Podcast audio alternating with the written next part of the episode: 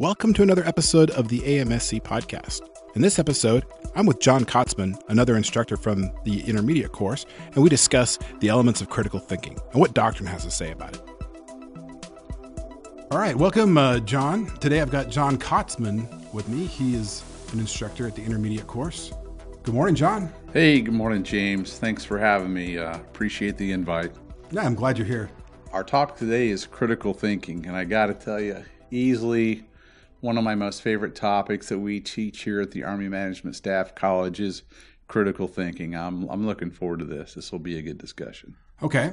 Yeah, it's also one of my favorite topics as well. And we're probably only going to be able to scratch the surface today and look at one slice of it. We could probably produce a, a year or two's worth of podcasts just on critical thinking alone. We could do a whole episode, maybe multiple episodes on logical fallacies or even getting into the root of things into maybe even philosophy. But today, I think we're going to keep it focused on the theme of our first batch of podcasts has been centered more around the self awareness. So I think we'll be talking a lot about egocentrism today. Are you good with that, John? Oh, absolutely. And gosh, you're so right. We could go on for ages. This is such a fantastic topic, and uh, you're absolutely right. That's a good place to start and kind of focus our energy for for this podcast. Great, but I have a, a mental model or schema, and something I've only um, recently developed. I, I, used to think that I was a critical thinker. I think that's kind of the default that nobody wants to walk around thinking that they're not a critical thinker. And if asked, of course, I'm a critical thinker. And now that I've been exposed to so much more, and now that I have to I have to teach it on a regular basis, I'm not so quick to answer that question now. I have to answer it with less confidence that, you know what, I'm constantly working on it and developing it. And so the mental model I've developed over time is that it, it challenge me if I'm wrong, but if the, the more confident someone is in responding, yes, of course, I'm a critical thinker, the less likely they are to truly be one. I, am I wrong? Challenge me if I'm wrong. Well, I'll tell you, I think it's like many of us, you know, we start out, you're unconsciously incompetent about something, and then you figure out, hey, here's some new information. And then what's the next step? You figure out, hey, I am now consciously incompetent on a subject. It's like the first time you pick up that uh, miniature guide to critical thinking and Concepts and Tools by Dr. Paul and Dr. Elder. Page 20 talks about the stages of critical thinking development. At the very bottom, you have the unreflective thinker who's just unaware, you know, and how significant it is to think critically. And then the next stage is the challenged thinker. And then we move up to the beginning thinker who's trying to find ways to improve how he thinks. Then you have the practice thinker, the advanced thinker, and the accomplished thinker. I agree. I think a lot of people is once they start to delve into this subject, they see their own shortcomings pretty fast. As I try to practice critical thinking, I look at that model in the critical thinking guide and I'd say I'm probably a practicing thinker. You know, I'm really striving to be an advanced thinker and even an accomplished thinker, but by the standards of what we learn and know about critical thinking, I'd have to be more, you know, a little intellectual humility here, but I'd say I'm a practice thinker because I'm sure trying and I'm sure carrying around this little guide with me and applying it with wherever I can, whether it's just a general conversation on anything or I don't know, the plethora of briefs we give, the decision briefs we give, the papers that we grade, the things that we look at. I mean, there's just no limit. You know, I see that in my students too. I think, from my perspective, my students, as they learn and practice critical thinking, they see a tool for improving the quality of their lives. I mean, everybody wishes to communicate and reason clearly, communicate and reason accurately, precisely, accurately. That's what we're all looking to do. You know, when you grasp some of these ideas, I, I, I can see that. All right, let's talk about that book that you referenced just for a moment. Sure. So, those who have been to Fort Leavenworth and have attended CGSC or any of uh-huh. the CES courses, basic, intermediate, or advanced, we'll, you'll get this little book, uh, the Critical Thinking book, and right. it's produced by uh, Paul and Elder. And actually, they've got a website if you are listening and would like to see some of the models to which we're referring. And their website is uh, www.criticalthinking.org. You can actually Pretty order the neat. little pamphlet there if you haven't attended one of the courses but also a lot of the models they have in there are also in ATP, the 2-33.4.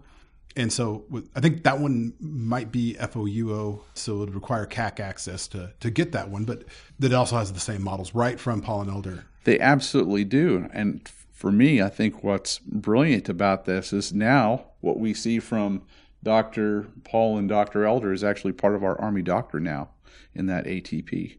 I mean, the intelligence community is using that to flesh out the things that they do.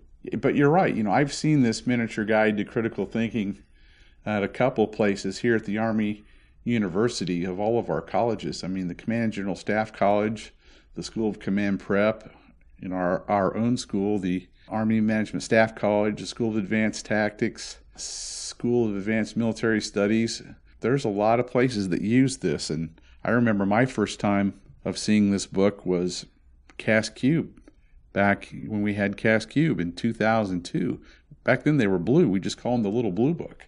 I mean, we used them for everything to self critique assignments, our briefs, decision papers, decision matrices. I mean, everything. And I still use it today for those same purposes here at work. Now let's look, let's go ahead and define critical thinking. I think doctrine has a definition for it already, and we'll take a little deeper dive into what it is and what that means. Sure. Um, well, just you know, looking at the Army Doctrinal Reference Publication six 22 in chapter 5 tells us critical thinking is a thought process that aims to find facts, to think through issues, and solve problems. You know, critical thinking examines a problem in depth with multiple points of view.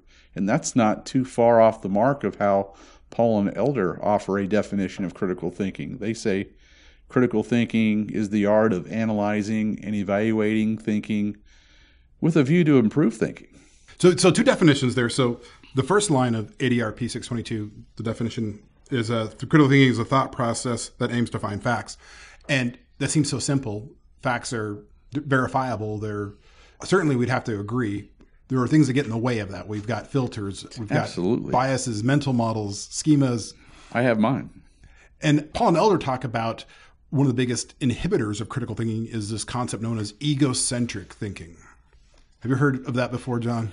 Yeah, it's it's quite interesting uh, from the guide. You know, egocentric is uh, e- egocentric thinking results from the unfortunate fact that humans don't naturally consider the rights and needs of others. You know, we don't naturally appreciate the point of view of others nor the limitations to our own point of view. I mean, we become explicitly aware of our egocentric thinking only if trained to do so. And we do not naturally recognize our egocentric assumptions as we think through things. Right.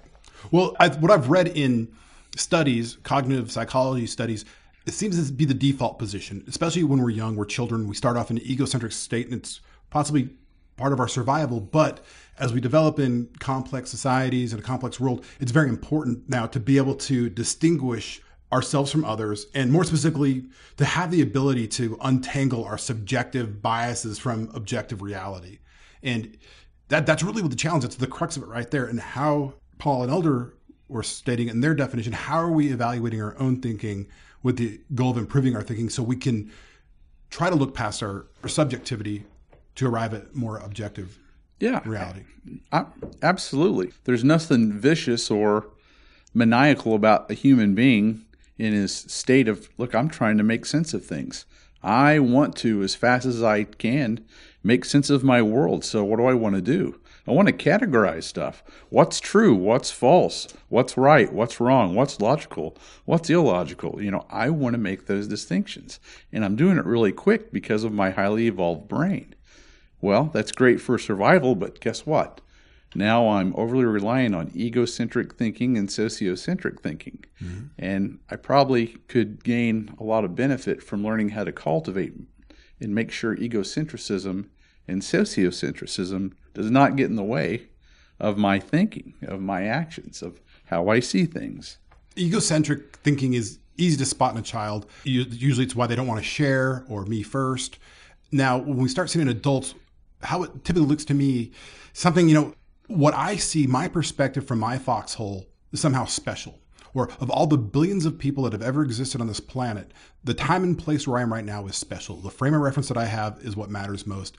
My country, my religion, my politics, that that is what's most important. And I, I don't care about about yours or your perspective. That's more of what it looks like in, in the adult stage. It, Sure. For those who haven't become aware of their egocentric thinking. Yeah, absolutely. And I think to get past that, you have to be comfortable with recognizing uh, your own flaws in thinking. And for some people, it's, it's very challenging to be presented with, with that, hey, listen, your, your, your logic is flawed, or you just committed a logical fallacy, or you- you're not, it's a non sequitur. What you're saying doesn't follow. John, do you have any techniques for helping people get past that and to be more comfortable with being challenged? Because it can be really uncomfortable for a lot of people, I think, to, to challenge their own thinking. That, because it's so comfortable. We we build these mental models, these schemas of, of how the world works, how things operate, and to have that challenge can be terribly uncomfortable for for a lot of people. Yeah, absolutely. I mean, when one engages in critical thinking and some reflective thinking, you know, it's easy to spot why do I believe this? Well, it's true because I want to believe it, or it's true because we believe it, or it's true because I want to believe it, or it's true because I have always believed it. Think of all the obvious flaws in what I just said. There's ways to overcome that. You just got to slow down your thinking and you have to think about your thinking while you're thinking with the goal to improve your thinking. Okay, so yeah, the world is flat, and well, it's true because I believe it, or because those around me say the world is flat. Most of us, if you look around, believe that the world is flat. Therefore, it is that type of thinking. Actually, there's now a resurgence though in in flat earthers. I, that's another topic for another another podcast. Well, how about the common belief that at one time everyone believed that a human being could not run a four minute mile? Yes, And then one day someone ran a four minute mile. and then as soon as that happened, In the same year, three people ran a four minute mile. yes, So you make your own mental model and you're stuck. And you can't imagine getting outside of what you believe to be true because it's conventional wisdom. I've looked at the world. I know what's true. I know what's false. I know what's right. I know what's wrong. Well, that just challenges all your assumptions. Mm-hmm. My gosh, I need to overcome my egocentric thinking. One of the, the models that we use in all of the courses here, in all of the resident courses, is the ladder of inference. And I believe that first originated in Peter Senge's books on organizational learning, the fifth discipline. Absolutely. Now, the, the uh, let's talk about that. You mind talking about the uh, ladder of inference for just a moment? Oh, I think it's quite appropriate. So as we go about in life, we're constantly being exposed to data, and data is it's unprocessed information. But our brains are very quick to process the data that we see, and where there's gaps in that, our brain is very quick to pave over the potholes to fill in the information. And it's a very actually amazing, wonderful thing. It's what affords us the opportunity to to drive to work without remembering it or to to, to make assumptions. Uh, well, I have to make safe assumptions throughout my day. I can't. I I work on the third floor. If I couldn't make the assumption that the floor was going to support me, and I had to analyze every step that I took, I would never be able to survive or accomplish anything. I wouldn't be productive. So. There are certain, though, assumptions or certain meanings that we make from our data that now have implications, and it's to be aware of those. And to give an example, for instance, let's say that we're in a meeting, John, and I observe that you're on your phone and you're not contributing to the meeting. That's the data. So it's going to go right through my filters on what conclusions I'm going to start making. I'm going to start making meaning of that, first of all. John doesn't seem to care. He's in disengaged. He's disengaged. I'm going to make assumptions. I'm going to say, well, if John doesn't care, then maybe he shouldn't even be in our meeting or be on this project. yeah, And then- exactly. Then it goes through my beliefs, what I believe about the world. And then at the top of the ladder, we've got the actions that I'll take. So perhaps that action I take is I asked you, look, I don't want you to be on my team anymore. I choose to dislike you because obviously you didn't value what I had to say. But Sure. but what else could have been going on in that in that meeting when you picked up your phone and, and weren't sharing? Yeah, I could have been looking at precise information to help uh, advance our agenda.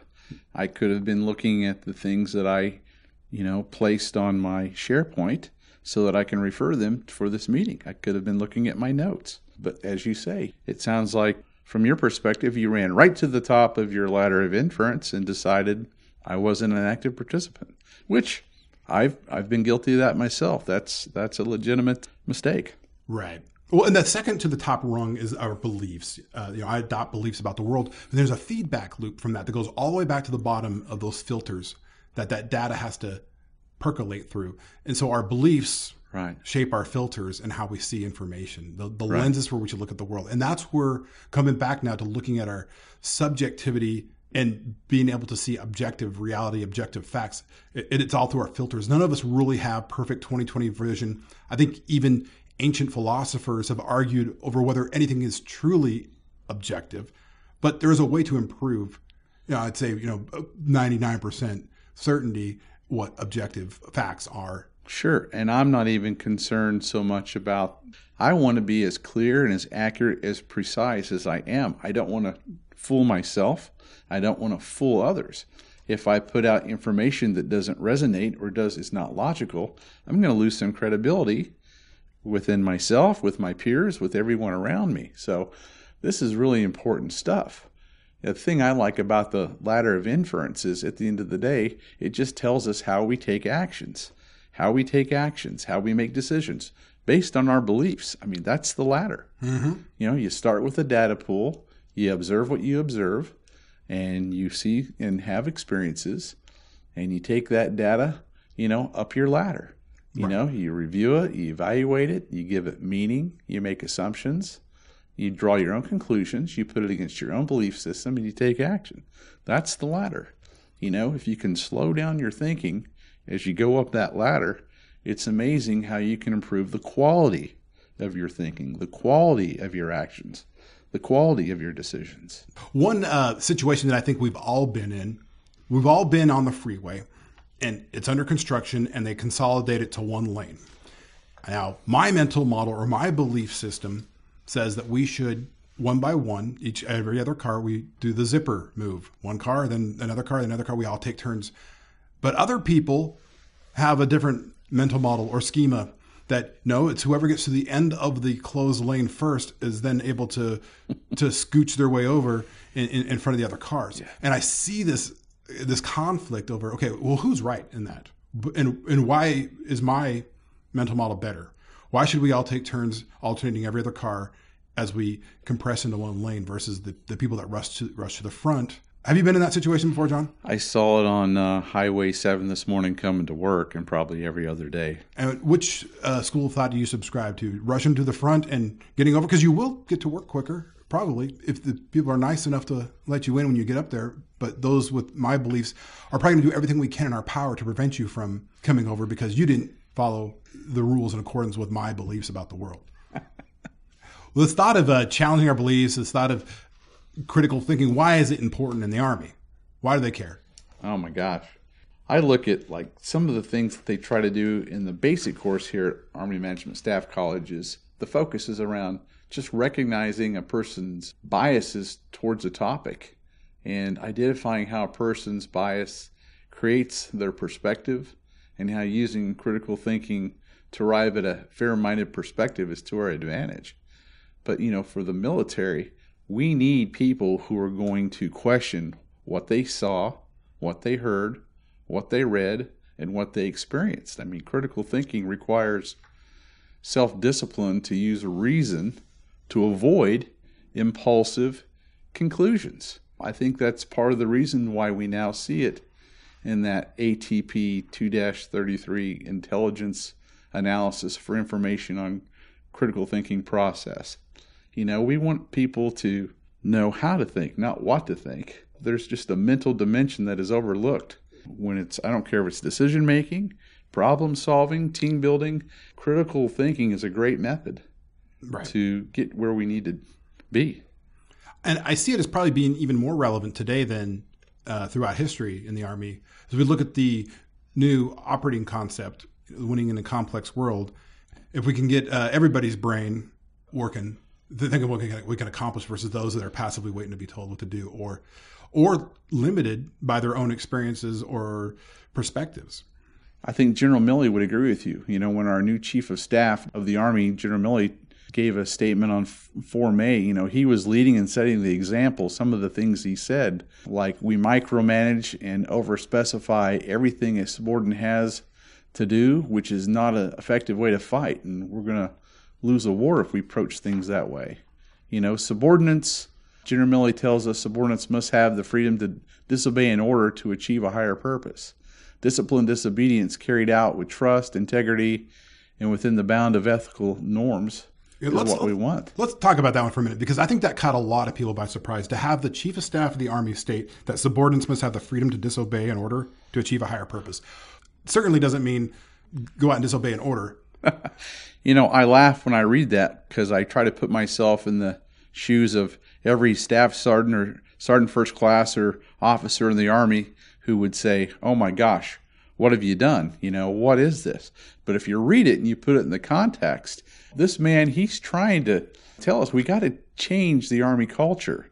You know, we got to talk about it, educate it, incentivize it, train it, and live it. If we're going to over supervise, it might work in peace, but it's not going to work in conflict. We have to give people the tools to move forward with intent. That's what we do in Mission Command. Here's my intent. Now, go forth. Make sure what you do is legal, moral, ethical, not against Army regulations, but doggone it, don't sit around and wait for me to tell you what to do. Right. Get out there, take initiative.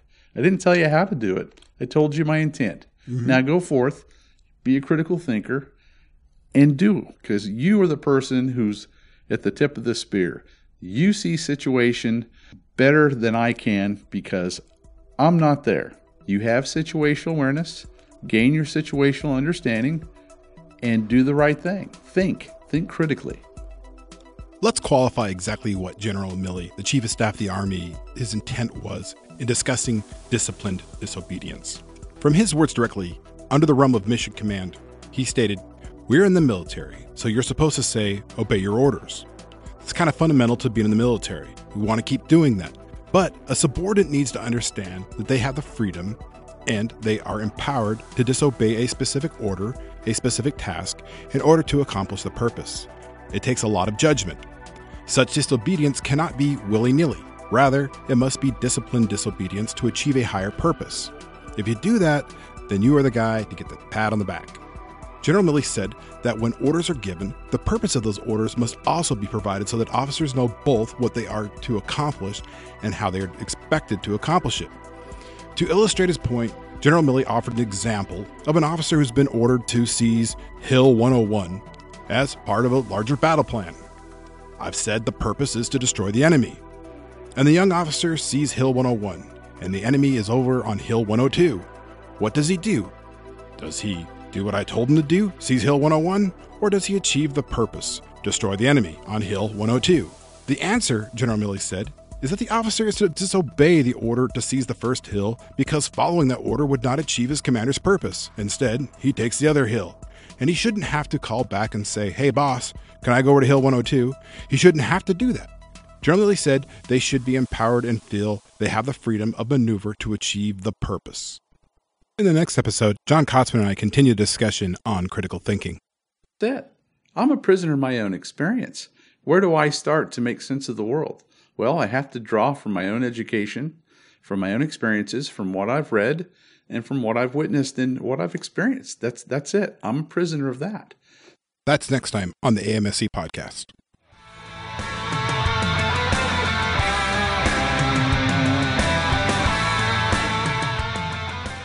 And we welcome your feedback. Please write us at usarmy.leavenworth.tradoc.mbx.amsc-podcast at mail.mil, or you can just write us at amscpodcast at gmail.com.